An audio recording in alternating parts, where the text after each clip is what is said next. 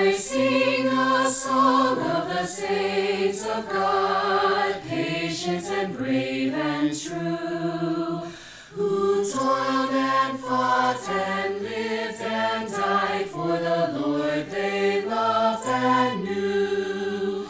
And one was a doctor, and one was a queen, and one was a shepherdess on the green. They were all of them saints of God, and I mean, God help to be one too. Hello and welcome to Tea Time Theology. Our guests today are the Reverend Dante Tavalera from St. Thomas Greenville and Olive Swinsky from Church of the Redeemer in Providence, and we are talking about General Convention. Hi, Dante. Hi, Olive. Thank you so much for being here today. Hi, Ivy. Thanks for having me.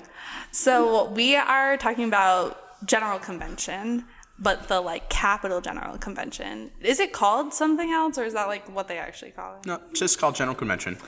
Um, what is it, and why does it matter? Well, so General Convention is basically the church politics for the entire Episcopal Church. Um, and it's a gathering where all of the major decisions are made. So everything from who the presiding bishop will be to the church's views on different um, politics or If you imagine Congress, General Convention is like Congress, just with a lot more Jesus. Um, so General Convention, it's the triennial governing body. So usually it meets every three years. This past summer um, was a little bit different because of it got delayed a year, but every three years, it's a bicameral legislature. So remember your you know elementary school civics classes. Uh, so we meet in two houses: the House of Bishops and the House of Deputies. House of Bishops is all the bishops.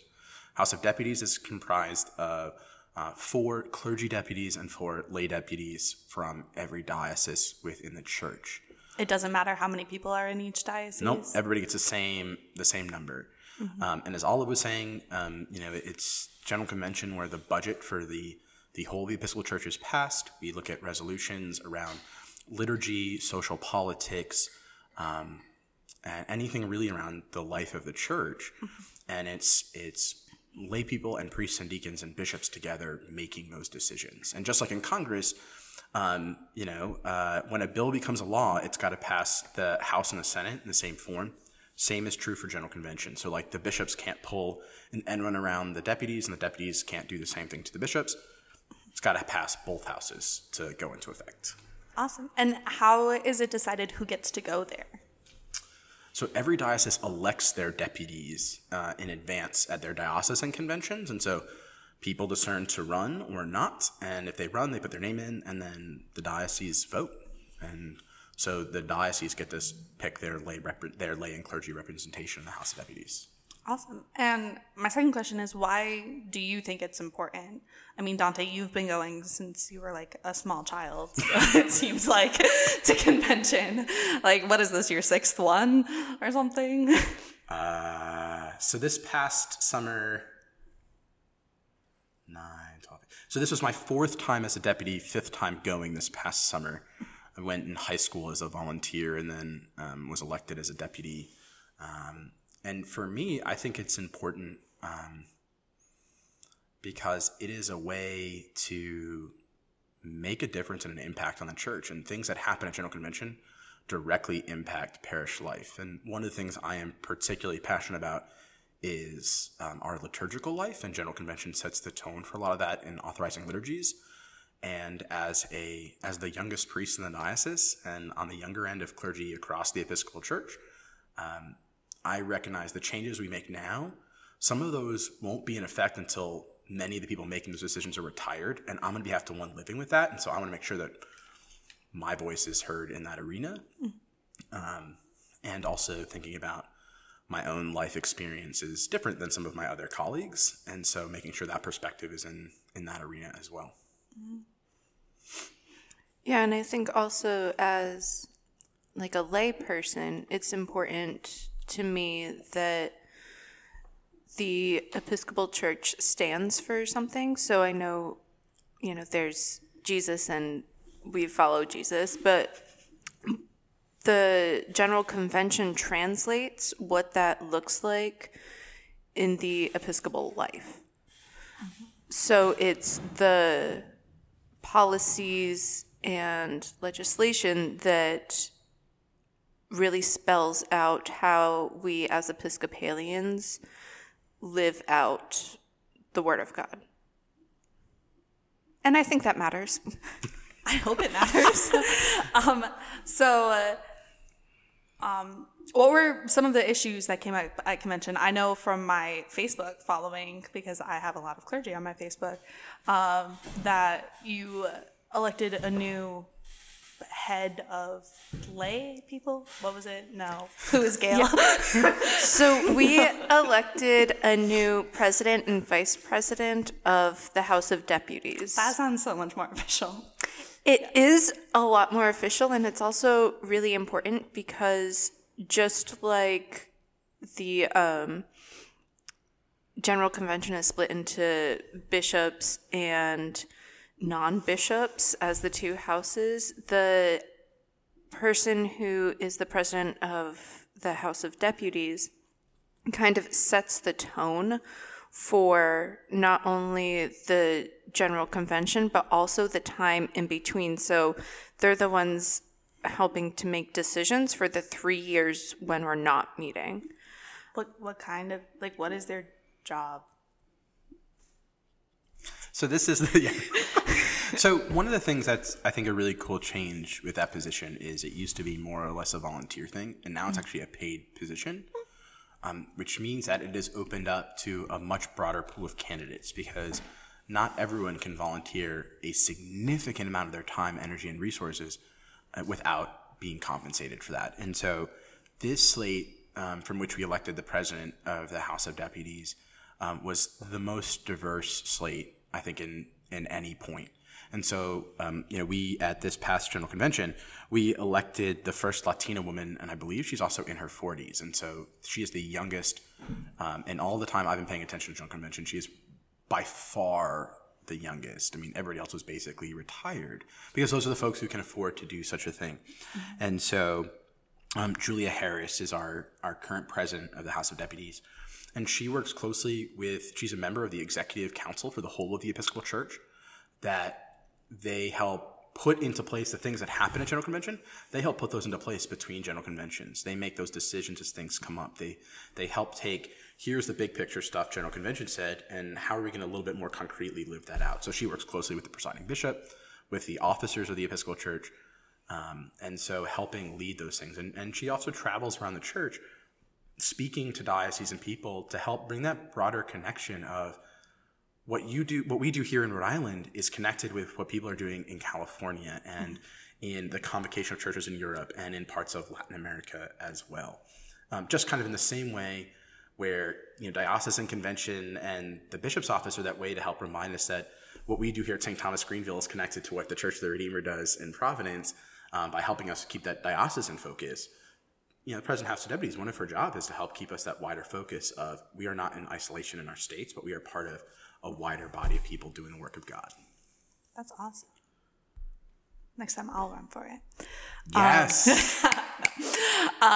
But what other um that was the only one that I knew about as like a person on the sidelines. What did you all vote on this year? Like what what decisions were made? What was put into pen and paper? No pencil. no pencil, just pen and paper. Well, the other thing, just be- before we leave kind of the mm-hmm. officers, when we elected a new president, we also elected a new vice president. And what has historically been true, this is not required, but this is the pra- this is the practice. Or no, sorry, this is required. Um, it is required that if the president is a layperson, the vice president is a clergy person, and vice versa. So if the president is a clergy person, the vice president is a layperson. And so we elected, um, I believe, the first indigenous woman to serve in that role. And so Rachel Taber-Hamilton is the um, is a priest of the church and is also the vice president of the House of Deputies. And so I think part of showing the movement of where the church is, we have two women of color leading the House of Deputies, the first time that has um, ever happened. And I think that's a really, really cool thing, which leads into, that, I think, some of the things we talked about because issues of anti racism um, and racial reconciliation work was a big topic of conversation. I think for a whole variety of reasons, the present moment of time we're living in and the reckoning that is happening in our world, but the fact that we were in Baltimore and the Diocese of Maryland is doing that work. And so we heard clearly about some of the work that they're doing, including around work of reparations. Um, you know, we looked at legislation and past legislation around doing particular um, financial audits uh, and forensic financial audits around how the church has benefited from from from slavery and from you know white supremacy, and thinking about getting that information and then figure out okay, how do we do what is essentially the work of reparations? Because we're only where we are today as a church, and this is true of our diocese and many of our parishes as well, because of how the church financially benefited from slavery and all of the ongoing things from, from slavery to this present day. So, you know, light topics for eight o'clock in the morning, which was, you know, often when we were gathering at General Convention. That's so mean. Eight o'clock in the morning. Did you start the day with prayer? Like, did you start with morning prayer? Yes, That we either started with the Eucharist or, or morning prayer. So, Okay. You know, it's Congress with Jesus, so we do pray. Um, and and worship there is a really cool thing, and and we can certainly, if you want, we can talk more about that too. But so we start with kind of prayer, and then we go into legislative and legislative sessions. Oh, okay, cool. I'm just trying to see like what was the vibe of the day? Like what did it look like while you were there? Like you kind of like run away for an extended amount of time and come back. The days are long, very very long. um, do you want to say a bit, Olive, about what their, our days looked like? Sure. So we would gather in the morning for worship, either, you know, Eucharist or morning prayer in either English or Spanish. And then we would have a break, and then we would go right into our legislative session. Um, and there was usually a consent calendar, which, of all the work that um, happened at General Convention, probably the consent calendars, getting those passed, is how most of the legislation is passed. Um, so we would meet, we would break for meals, and because we had a shorter, um, a shorter amount of time than in past years, we would typically meet um, three times a day. So we would be there until eight or nine at night working on legislation. Um, and then there was one moment where we had kind of like a joint session um, for the presentation of the budget, which the bishops came and sat in the back of the House of Deputies. And this is important because typically bishops are banned from the floor with the exception of like a very special joint session because they want to make sure that bishops are not influencing the lay and clergy delegates. So this joint session was um, like the only time that the bishops are allowed to come down to see us. Does that joint session happen every year, or was this year special? Yeah, so there every year there are joint sessions, um, always with the budget, occasionally with other things as well. Um, what usually happens is um, the bishops aren't don't usually sit in the back of the room. That was they were trying to keep pods and things and for COVID reasons. Um, but usually what happens, and there was actually I think some some people had some real serious grieving, and there was even one moment where there was um, we were told you know bishops don't you dare do this and try to sneak onto the floor because when joint sessions would happen the deputies sit at long tables and then there's seats on the end of each deputation row and that's where the bishops would sit. And so and one of the big traditions at general convention is there's the stanchions with your diocesan name on it. So when we have those joint sessions because that's the only time bishops strictly speaking are allowed on the floor of the house of deputies deputations would take pictures with their stanchions which get decorated with symbols of their state and then um, but that wasn't possible this year though i do i did see some people carrying their stanchions off the floors to the open areas to do those sorts of pictures but um, but but the only people who are allowed on the floor of the house of deputies and you even get special name badges are the deputies themselves. And so there's like volunteers who offer security and so like they will like if you don't have the right badge you're like no sorry you ain't coming on this floor. And i've watched um, lots of people including bishops kind of you know try to get through over the years they're like, no, sorry. You just like in the same way, um, you can go observe the House of Bishops, but because I don't have a bishop's t- you know tag, I can't get into the floor of the House of Bishops. I can only sit in the kind of observers area. So it's the same sort of thing. Um, but it was kind of funny to see all the bishops in the back of the house this year.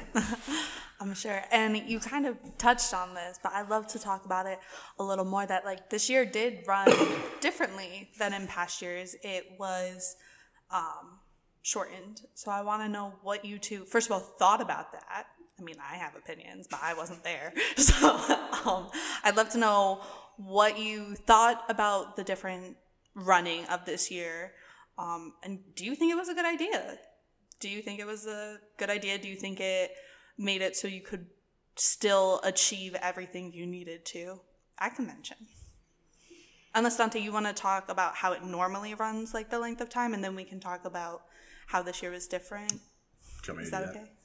Okay. So general convention in other years, in not in the pre-COVID times, um, was so my first convention was a, I think a little over two weeks long, and which is a massive commitment. And and when I say a little over two weeks, that includes like your travel day there and like coming back. And we we got there a day or so before convention, you know, got underway, and then um, we're there for like you know two weeks or something like that. And it's a really long amount of time to be there. Um, but what that allowed for was lots of time for things beyond legislative sessions. Um, and so you had um, this year, you know, where we would go late into the evening. Normally, when you broke for dinner, like there were not, the House didn't meet until the next morning. There might be committee hearings later, but so all of the committee hearings happened in person. There would be special presentations and dinners and all sorts of other stuff that happened. And in a time for fellowship beyond the legislative work that I think is an important part of General Convention because it's the time when people from every province of the church and every diocese of the church can come together and you, so you can get a sense of how God is working in places that you've never known before and that are very different than wherever your home context is. Now, over the triennium since I've been there, convention has been getting a little bit shorter, um, just because that's a really long time and it costs a whole lot of money um, to make general convention happen. But there's still been of as we've shortened it to allow for that fellowship, those meals, those presentations, all those other things to happen. Um, and then, so I don't now remember what the day length we had said before. And then we would add a day for the year we elected the presiding bishop.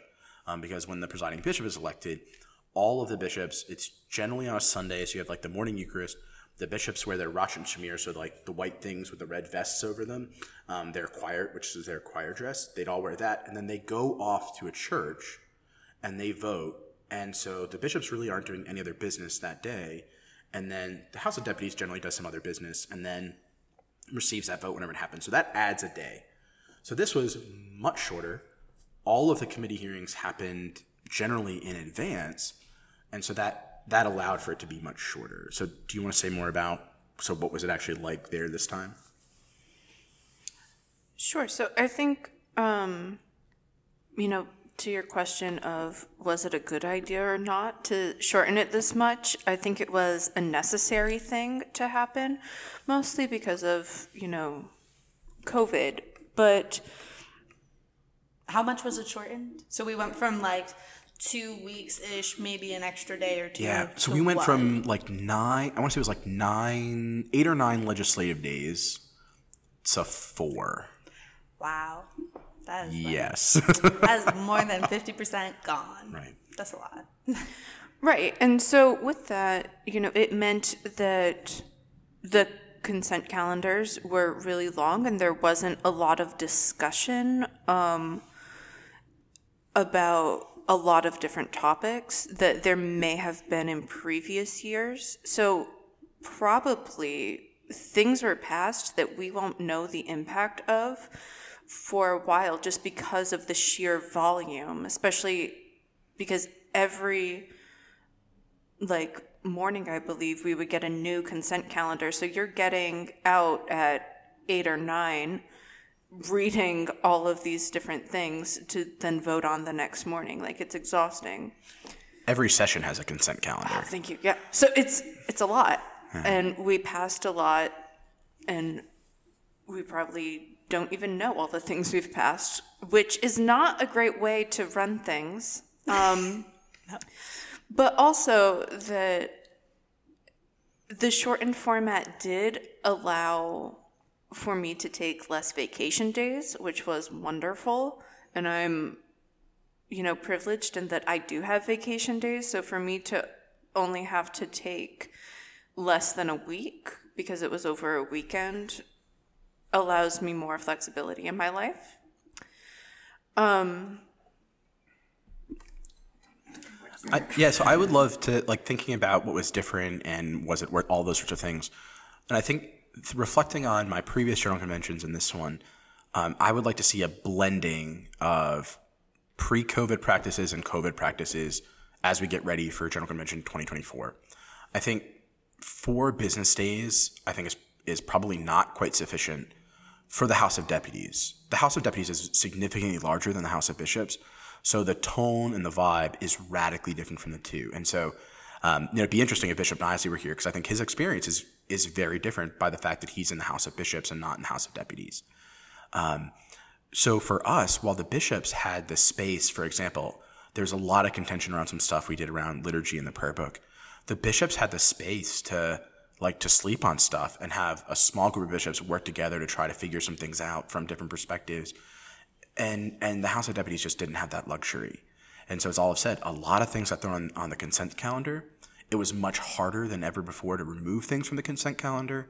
And the rules around debate about how long we could debate things and, and, and those sorts of things were all extremely truncated. And so it meant that we went into we were discussing big and really important things, and I don't think we're actually allowed the space for that real discernment because we were trying to rush through to get so much done. I mean, there was, I think, well over 400 resolutions that were passed in four days, maybe more than that. I don't remember the final total now. So it's like a hundred a day you had to get. Yeah, probably. Actually, it may even be closer to like 600. It was some like ridiculous number for the amount of time we did. But not only will we not know the, the impact of those things for a long time, there will be things that were passed at General Convention. And this is always true. It will be, I think, more this year. There are always things that we pass at General Convention that um, get lost to the journals of convention. So, like, for example, and this is one that I know well because I was one of the authors of this resolution, we passed a resolution in 2009 to and and the language also means this, but it was a, to highly recommend. We didn't require, but it was like a recommended thing that all forms that come out of the church from the national church level to parish level should make room for preferred name and preferred pronouns on there. Um, the only people who know that was resolution passed, I think, were those of us who were around, were responsible for making that into practice, and it went nowhere. Now, part of that is it had no teeth; it was just a recommended thing. But it was one thing there was hearings on because every resolution has to have a hearing, and then it ended up in the consent calendar. So there was no real kind of debate or anything around it. So I think there's a lot of stuff that we do that just gets put aside. And then things that I think did get shortchanged because of where we are. So I think going forward, maybe a little bit longer. In 2024, we'll elect another presiding bishop. So maybe, you know, add add two days to it. So you get six legislative days because we're electing a new presiding bishop. And then also giving the space for having excuse me, the exhibit hall back and to see this, you know, which is which we didn't have this year, to allow space for presentations and and and lectures and debates and um, evening meals and those sorts of so adding that social formation event uh, formation components back with giving us a little bit more time so we can debate those things. At the same time i think we realize yeah there's a lot of stuff that we don't actually have to do that we've been doing. And so like let's get rid of that which is unnecessary to give us time to talk about the more necessary things. Like one of the things that um, that we did at this convention and i think rhode island should should have some pride in this is because um, our archdeacon emeritus is one of the authors of the resolution jan grinnell. Um, the church has long said that we support and have the full inclusion of LGBT people, LGBTQ people, and but there's been no real meaningful work to make our intent match the impact. And so it's all been kind of haphazard of some places really committing to that, others not so much. And so there's now a resolution requiring that dioceses train their clergy and other and lay leaders in using safe zone training. And so in an LGBT awareness training. And not only is that required, dioceses have to begin that work before 2024 and report back to General Convention. And so, I mean, Jan was part of that great resolution that had some real teeth to it. And that passed largely without any real recognition or conversation. I think it was probably even on the consent calendar. And so there are things like that that I think really should have gotten more press and more time um, because I think that is a really great thing for us to celebrate and that just moved on. And what I worry is, particularly because of like how that resolution, for example, passed, it's it's going to be harder to implement that because there are going to be some places that are not going to want to do that, and it's going to be harder for to get that traction. And be like, oh, well, we didn't realize this happened, sort of thing. Are are there like any repercussions if you like don't do things like that? Like I'm sure there are other not just that one specifically, but I'm sure there are mm-hmm. other things that pass that like have those sort of real teeth to them, as you said. Generally, no. I don't think even I mean even here on a diocesan level, things that are required, there's no real penalty.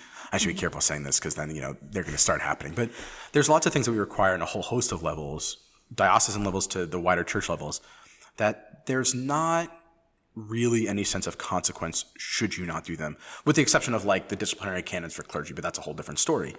Um, so I don't think these have any real repercussions. I'd love to see that be a thing, but you know, I don't think at the moment that is. That's right. Um, so now talking about sort of the impact of convention on sort of like our day to day life in your diocese, how does general convention feed in to what happens at diocesan convention? Like, how do they sort of speak in conversation to each other? Or do they not? Well, so whenever there's a general convention, there's always a presentation at the following convention um, about what was discussed. Another thing is these resolutions that we've been talking about, they get to the General Convention in various ways, and one of them is from various diocesan conventions. So we could, as the Diocese of Rhode Island, recommend a potential resolution to a general convention. So that's one of the ways that it feeds into that. Also, sometimes we have to like accept resolutions, if I remember correctly. Yes, actually, at the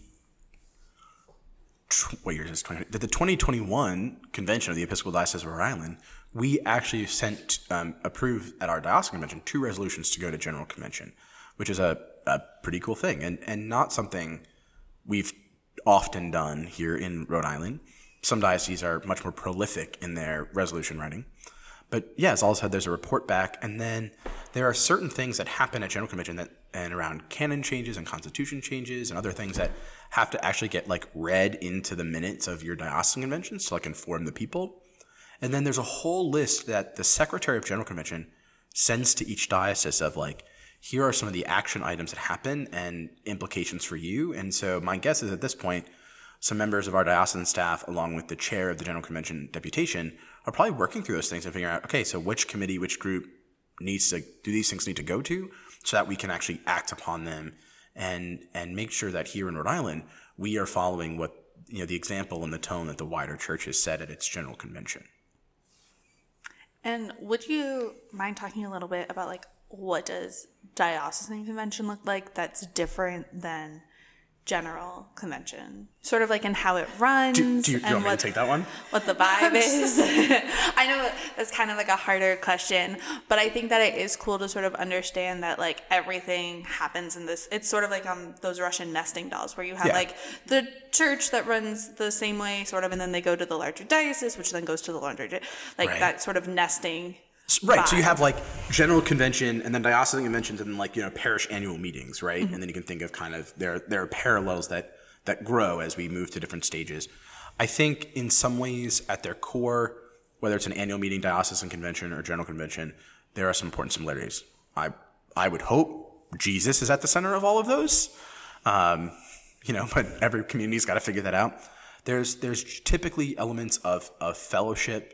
Um, and connecting and building and establishing relationships. And so think about, you know, we just had our diocesan convention here in Rhode Island, and on Friday afternoon we had a workshop, and then we had the Eucharist, that time for um, some formation and conversation together, and that time for fellowship and sharing meals and worship together. And then there's the legislative business side. Um, so that happens, you know, uh, I can think about our annual meeting here. We often share a meal together, have those relationships, think about what we've done, and then we have that kind of business portion of the meeting, church diocesan convention, church general convention. Um, obviously, there's we don't meet in two different houses at diocesan convention. There's not like a house of bishops and a house of you know house of deputies. Don't they separate it though for votes for clergy and lay? Yeah, so that's something a little bit different. So Okay. um, I'm just as I was thinking about, there's no House of Bishops like in Rhode Island. Like we don't put like Bishop Jocelyn and Bishop Knisely like alone in a room together to like hang out, and then everybody else meets. Um, so what you're just describing is is actually called vote by orders. So that happens at hmm. General Convention and Diocesan Convention. So there are certain types of resolutions and the rules at diocesan in our diocese are different than a general convention of how this and when this happens, where a vote by orders is required. And so what a vote by orders means is that all of the clergy vote and all of the lay vote. And in order to pass, you have to have a majority or a two thirds majority, depending on what the requirement is, of clergy votes and lay votes. So we actually had a lot of these at general convention because certain changes um, to our governing documents require two reads. You have to actually pass them at two successive general conventions. And the second one requires a vote by orders. And we did about a bajillion, and that's a technical term, of some of these where we were changing, I kid you not, changing a word order. So like it went from like bishops suffragan, um, suffragan bishops to bishops suffragan. But every time we did that, we had to do a vote by orders. And so voting is electronic now at General Convention. And so um, the chair of the deputation has a special card to, that accesses this, this stuff. And, and Scott Avadesian is the, was the chair of our deputation this time, this past time around. And he would have to say to every, all four lay deputies and all four clergy deputies, how are you voting on this? And then he would calculate, and if it's, um, if all four people vote in favor, then it's a yes vote. If the vote is split two and two, it's it's effect it's a divided, which is effectively a no vote. And then obviously, if like one person votes and the other vote no, it's a no vote. Um, and so we have to do that every time. I do wish in our pre-electronic days, um, all the deputies actually literally had to sign their name next to a vote. And so, um, like we have a paper record of when the Episcopal Church added um, gender identity expression to our non-discrimination canons. Um, I actually have a copy of that paper vote where every person in the Rhode Island deputation signed and voted like voted yes for that. So that's a vote by orders where it has to be separate. We do that a lot more at general convention than we do at diocesan convention. I think probably the last time we had a vote of or- by orders here in Rhode Island um, was probably when we elected Bishop Knisely. Um, and so we can do those in Rhode Island, but how our diocesan canons work, it's a much rarer thing to do. So And does each diocese have its own diocesan canons that they have to live by? yes, Is So- anything standardized? So, so in some ways, like right there's there's our diocese. So just like this, your state constitution can't contradict the United States Constitution. Um, our diocesan constitution and our diocesan constitution canons can't contradict the national canon. So, like the national canons can't say, and you have to do X, Y, Z, and then the diocese says, yeah, we're going to do one, two, three instead. Like that's some places try to do that. Strictly speaking, that is uh, not allowed. Um, and so, so there are some standard general things, but every place is different. And, you know, sometimes places will change canons to reflect particular situations that have happened in that diocese that might not have happened elsewhere. Um, and so, I mean, like relating to General Convention, we have a provision in our diocesan canons that say um, you have to not only be canonically resident in Rhode Island to go to General Convention, but you have to like physically be here. Because in the past, people have been elected when they're here in Rhode Island. They take a job elsewhere in another diocese, but their residence stays in Rhode Island, which is a just know they're still technically here in Rhode Island, even though they're serving in another place. And we've said, well, no, you've got to be here if you're going to be a general. So that that was a particular situation here that caused us to change our canons. So that's so every just like every parish has different bylaws, every diocese has different constitution and canons. Awesome. Sorry, I get really excited about canons. No, I love canons.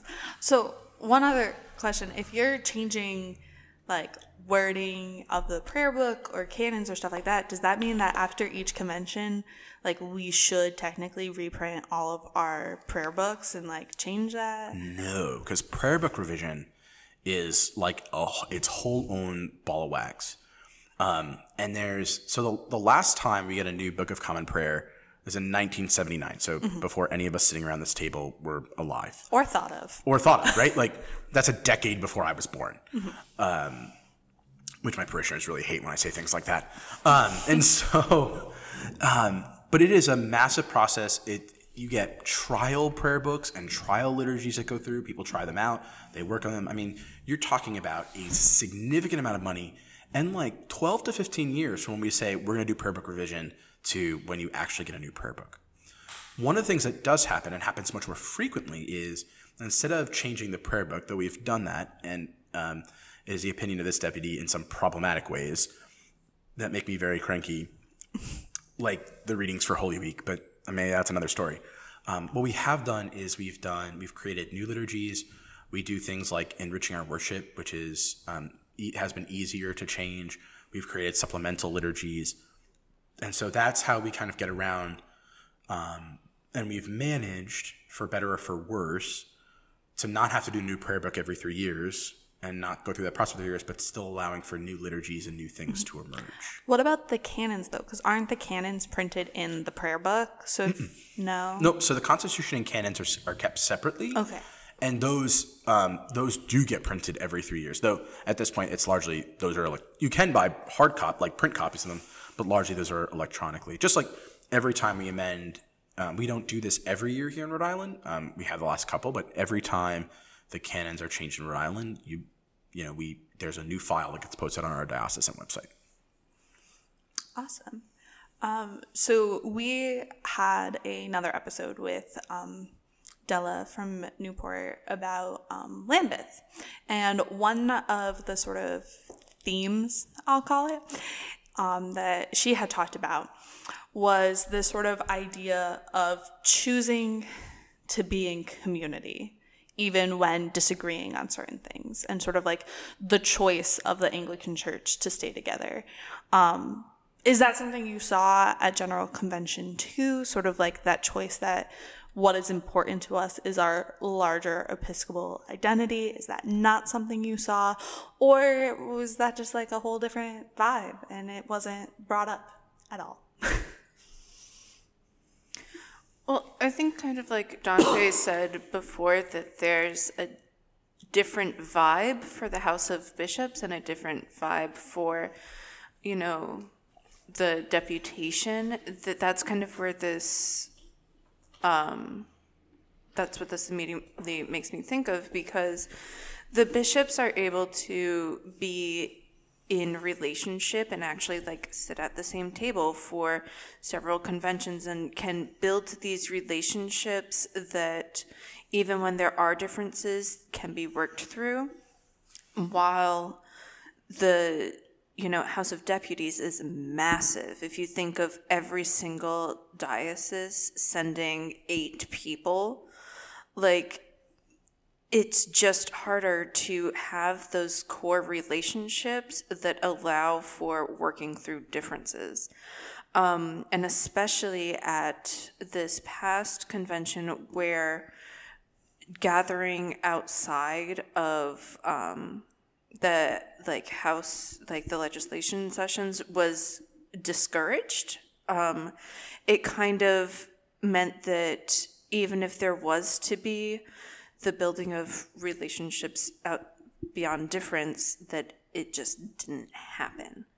Um, hopefully, in the future, we can be able to gather again and work on those relationships. But also, sometimes there are just things that cannot um,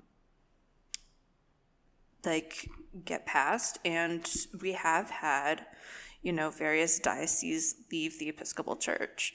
Um, Dante, I think you were actually like there for some of those where deputations walked out, um, which is unfortunate, but yeah, it's just different.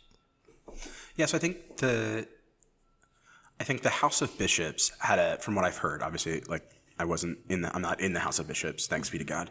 Um, they had much, that spirit that was in Lambeth, they experienced. So, like, as I was saying, the bishops, they sit at, they have table groups. And so, like, they sit at round tables, like we're doing now. And they get those table groups for the whole of the triennium. So, between, they, so every time they meet, and I think they meet like four times a year, they're sitting with those same people. The other thing is, you know, kind of once you're there, you're there. And so, you build, even if it's not outside of your table group, you build all these really great relationships in the house that can allow for them to have, um, to get to that we're better together sort of um, vibe. the House of Deputies, every time I've been to General Convention, is always more contentious than the House of Bishops. Because I think, as a starting point, we are much larger. I mean, the House of Deputies runs, you know, um, you know, over 800, getting close to probably a thousand people, whereas there's like, you know, maybe a couple hundred, not even, uh, you know, so at most 200 if you include all the retired bishops and assistant like right it's a much smaller um, the house of bishops much smaller than the house of deputies. Unlike bishops deputies are elected general convention to general convention and so there's no guarantee you're going to go more than once. And that also whereas bishops can take a more long a long view of things there is always more urgency in the house of deputies because there's never a guarantee you're going to go again and i think that allows for more contention because people they have things that they're passionate about and they want to push those through. And at sometimes at no matter the cost, they want to get their thing done. I mean, the number of times I've heard General Convention deputies say, I want to leave my mark on this church. And so we're going to get this done, which I think we all have those moments, but maybe is not the best way for us to approach things. And so I think it, it means that that kind of we're going to be in this together doesn't work. And and I actually want to share one particular story from this past convention that I think highlights how there is not that same level of respect for where you are um, from the various um, positions we can have in the church coming together, like we saw in Lambeth, seeing the House of Deputies. So at this past general convention, one of the days I actually wore my cassock on the floor of the House of Deputies, and I got so many um, like side eyes and glances and snarky comments made to me because I wore my cassock in the House of Deputies. A cassock, which by definition is like streetwear for clergy. And there was a point in time in the church where that's what clergy wore for things. Um, I heard someone say to me, I was in line at one point to get coffee, and the person behind me, and I'm like, we had masks on, but I'm like, I can still hear you. Like, I don't have like earplugs in. Said to the person they were with, how sad to see another person lost to the conservative wing of the church. They know nothing about me, but they made all of these judgments because I wear a cassock. Yeah, because I would never call you a conservative clergy. Yeah. I mean, there are some ways where I tend to the more traditional side, Yeah. and that's true certainly liturgically. So then, like the next day or two days later, um, I had a T-shirt that a friend of mine that I play football with got me um, that says "Amen," but it's A comma M E N exclamation point, and then it's Jesus, you know, hands raised in the air with a rainbow colored like you know. Uh, it almost kind of looks like a toga, but like kind of robe on. Clearly, uh, like saying like, yeah, Jesus, amen. It's like a gay thing with Jesus, right? I that day had people at, stopping and saying, "Can I take a picture with you?" Asking me where I got my shirt, and I saw the same person who made the snarky comment about me in my cassock, and they said, "Oh my gosh, I love your T-shirt. This is amazing. We need more of this." Mm. And so there were totally those judgments made based off of what I was wearing. I am the exact same person, and I think the fact that I was celebrated for wearing a queer-friendly shirt and and not for wearing a cassock is just a microcosm of the challenge of the House of Deputies that we we profess that we've got this big tent. There's room for everyone, no matter where you are. You know, the Episcopal Church welcomes you, but in practice, that is not actually true. Mm. And I think until in the House of Deputies we can figure out how to bridge that gap, we're not going to see the that vibe together. Mm-hmm. What was really cool, and and part of I think that vibe you see at Lambeth that that was an incredibly powerful and holy and moving moment was there have been, um, you know, as we know, there have been schisms within the church before, and one of the things that happened at this diocesan convention, this general convention, was two dioceses actually merged into one. So Texas and Fort Worth, and Fort Worth was one of the dioceses that a lot of them had left. And there was this; it was the the last thing we did at convention, and it was this very holy and powerful moment of voting to reunite those dioceses. And actually, their motto was "Better Together," and that was a great moment of saying, like, you know, this is what's possible, and this is what we should be thinking about: is how can we come together, not despite our differences, but with our differences, with what things that make us unique and allow us to have that full spectrum that makes the Episcopal Church and Anglicanism so wonderful for that shared mission and ministry together. And so I think that was a great example of what I wish would be would be more common at convention, that reckons that that conciliar tone than the oh, you're a high church person, so clearly you're bad, and you think women shouldn't be priests and you know gays are evil. None of which are actually sure. There's people who think that. I am not one of those people. Um, so yeah, Definitely. So if the convention committee called and they said, Alvin Dante, we want you to come and help plan. What is something that you would sort of institute to create that community? Because, like, you know, three years out who's gonna go. So you could work over those three years to create that intentional community in the bishops. I mean, I'm not volunteering to be on that planning committee, but like, do you think that like adding that intentionality would create more space? Do you think that's not something people are interested in? What would be like if you were on the planning committee, you'd be like, this, this is this is my thing. So, well, just thinking about relationships, one of the first things that I would do is so dioceses typically elect their deputies two years in advance. And so, actually, at our diocesan convention just the other weekend, we elected our deputies to the 2024 General Convention. Olive and I are, you know, we get to go again, which is very exciting. So, we know two years in advance typically who's going to go.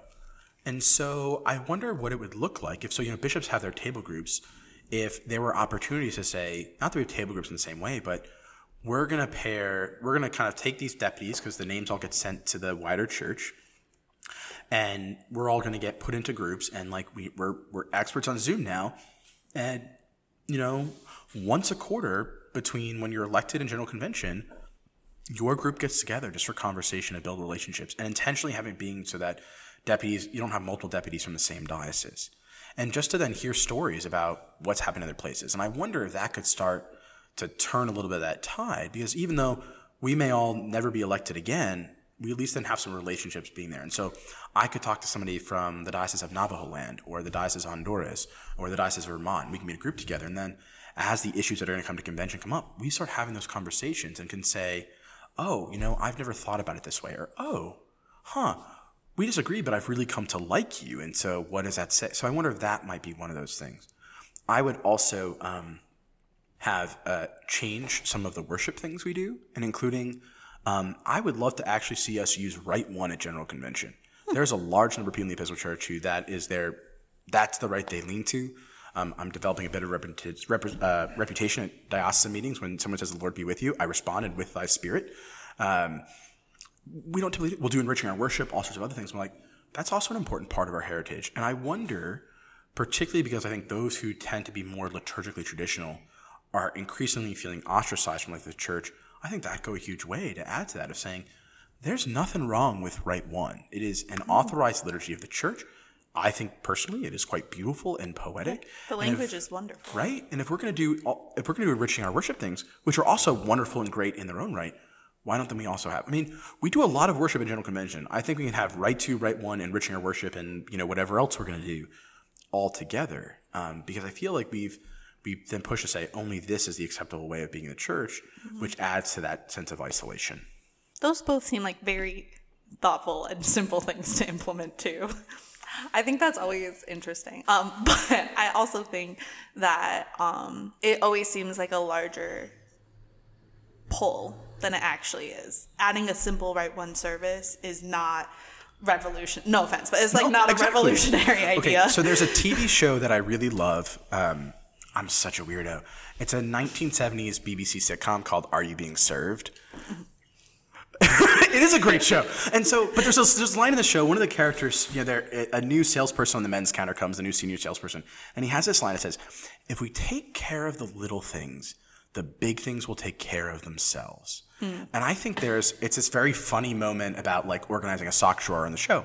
But I think there's something true about churches that like, if we thought, if we focus on those little things, like, how hard is it to divide a bunch of people? Like Zoom will do that automatically for you, right? Like, how hard is it to divide a bunch of people and say, get together once a quarter, have some conversations, commit to praying for one another. There's a radical idea. Having those are like little things that then the impact of will be significantly greater mm-hmm. than like, hey, we're going to do one Eucharist that's Rite One. Please, mm-hmm. General Convention, do one Rite One Eucharist. Prayer one would make me so incredibly happy, but you know. Yeah. yeah, I also think that General Convention kind of creates like these coalitions within the House of Deputies of various mm-hmm. people that identify from various backgrounds. So, like, there was a young people one, there was, you know, um, a queer one, there was a one for people of color. So if these are already organically happening, why can't we intentionally take people from maybe different groups that would disagree and come together and do like intentional prayer for each other? Why can't we come together, build relationships? Because at the foundation, we should be having relationships. Um, and relationships steeped in prayer. And I also think that more prayer throughout the actual convention would be helpful. We have like this prayer leader person, A chaplain. chaplain. okay, but like, so we have a chaplain, and um, they were very dynamic, but also like why we can't have just more prayer throughout, or why we can't have worship in smaller groups um, during breaks, so that it's there is something powerful about being so many people together, but also there's something powerful about not a lot of people together worshiping at the same time. You know, some of the mm-hmm. most profound worship experiences I've had were a three person Eucharist, you mm-hmm. know? Mm-hmm. I think, and we didn't get this this time because they kept the House of Bishops and the House of Deputies separate. But I mean, I can think of the, my first time I was at General Convention and the Sunday Eucharist happened, and we're talking thousands and thousands of people were there. And it was this unbelievable experience of you have bishops and deputies and volunteers and visitors and all these people mm-hmm. together worshiping, which is amazing. But then you're right, those small gatherings. I mean, like, what would it look like if, I don't know, we have this thing called the daily office, morning prayer, noonday prayer, evening prayer, compline. There were opportunities for people to gather and say, noonday prayer doesn't take long. Like, what if we said 15 minutes and like in your in your groups that you set up, go play go pray noonday prayer together before you go to lunch. Go mm-hmm. at the end of the day, hey, the Diocese of Rhode Island is going to get together and we're going to pray compline. And whoever wants to come join us, you're welcome to join us. We're going to be in you know conference room 47, you know whatever it is. And I think it'd be really cool. And it's also interesting to see how other people pray. Like I think we were at UIU together once, and they were doing the Eucharist, and in um, I don't remember which country they were from. There was a group of people that where they're from, um, the Lord's Prayer is sung and it's much longer. Like it mm. takes twice the amount of time, and they did it that way and everyone was silent while they continued their prayer. And there was something really powerful about that about seeing people not only in what using the prayer book but doing it in their own language as well It- well, exactly. I think, like, right, I'm biased. I like how we do worship here, like, particularly in my own parish where I'm in charge of that. Like, but there's really cool ways that people worship in other places that are radically different than what we do in Rhode Island, mm-hmm. in other languages and bringing in other cultural aspects. Like, if we're going to claim to be this international church, which we are, then, like, let's actually do that and not just pat ourselves on the back and saying, we're international and we're multicultural. Like, let's actually do that. I mean, it was heartbreaking at this general convention to hear um, someone from one of the indigenous indigenous communities say, as we were rushing to do more liturgical things, saying, you know, we still haven't gotten the 1979 Book of Common Prayer in our language. Like, so can we think about that? Like, right? So, like, 43 years ago, it's been 43 years. They still do not have it. And it was something like ridiculously late. I don't remember the year he said that they got the previous prayer book, the 1928 prayer book, in, I think it was like, in, he was talking about, I think, Lakota that is so not okay that we have we talk about the importance of indigenous ministry and these communities within our church. They are dioceses with full rights and yet we're not able to get them scripture the liturgies in their own language. Um, it should not take 50 years for somebody to get the liturgy in their language. So we're going to say here's who we are and here are the things we value then that's also going to mean that parts of the church are going to have to put the brakes on and wait so we can make sure everybody's able to come along with us and not just rushing ahead saying we this is the Okron issue. We're going to do this, leaving behind all the people who are actually impacted by it. So, yeah. So, sort of as our wrap up, is there anything that we haven't talked about yet that you think is important? Anything we haven't touched on? Any like aha moment you had at convention that you really want to share? So I think for me, I, I'm a major church geek. I love General Convention. Um, I'm really pumped that I get to go again as a deputy from our diocese. And one of the, the most kind of amazing moments, I think, for me, actually happened, strictly speaking, after convention was over. So a group of us decided that we were going to take the train from Providence to Baltimore instead of flying. And on our train ride home, um, the bishops of the Diocese of Long Island were in the same train car as us. And we were all having some conversation. And then it was like, well, let's go out to them. And so myself and one other person from the Rhode Island group, we went to talk to Bishop Provenzano and, and Bishop Wolf, who's an assisting, our former bishop, who's an assisting bishop there. And there was just this wonderful, and Bishop um, Bill Franklin was there as well. And there was just this wonderful spirit of like, something new is happening. We are being invited into, into a new way of being Anglicans in this world and a way that can truly blend in our wonderful, ancient, mysterious practices. And I don't necessarily mean mysterious as in like, ooh, murder mystery type, but that like ancient, mysterious way which we worship and where the world is now and responding in a particular way, right? Like, COVID means all bets are off. So many things that we used to rely on aren't possible anymore, aren't happening. And while that can strike fear and uncertainty, I think there's also an opportunity for hope and possibility because it means that we can really, with fresh eyes and open ears, listen to what's the new thing God's calling us to do. I mean, we don't have the same luxury of time we've always had. We can see trends and things in the church, and instead of becoming self fulfilling prophecies, we can say, starting today, we're going to do something different. And I think the General Convention sets that tone. And so I hope and am excited for the ways that we will continue to find to honor our Anglican history and heritage, not forsaking, because we have something particularly wonderful to offer to the world. And how do we bring in that? How do we take that same message for the world today?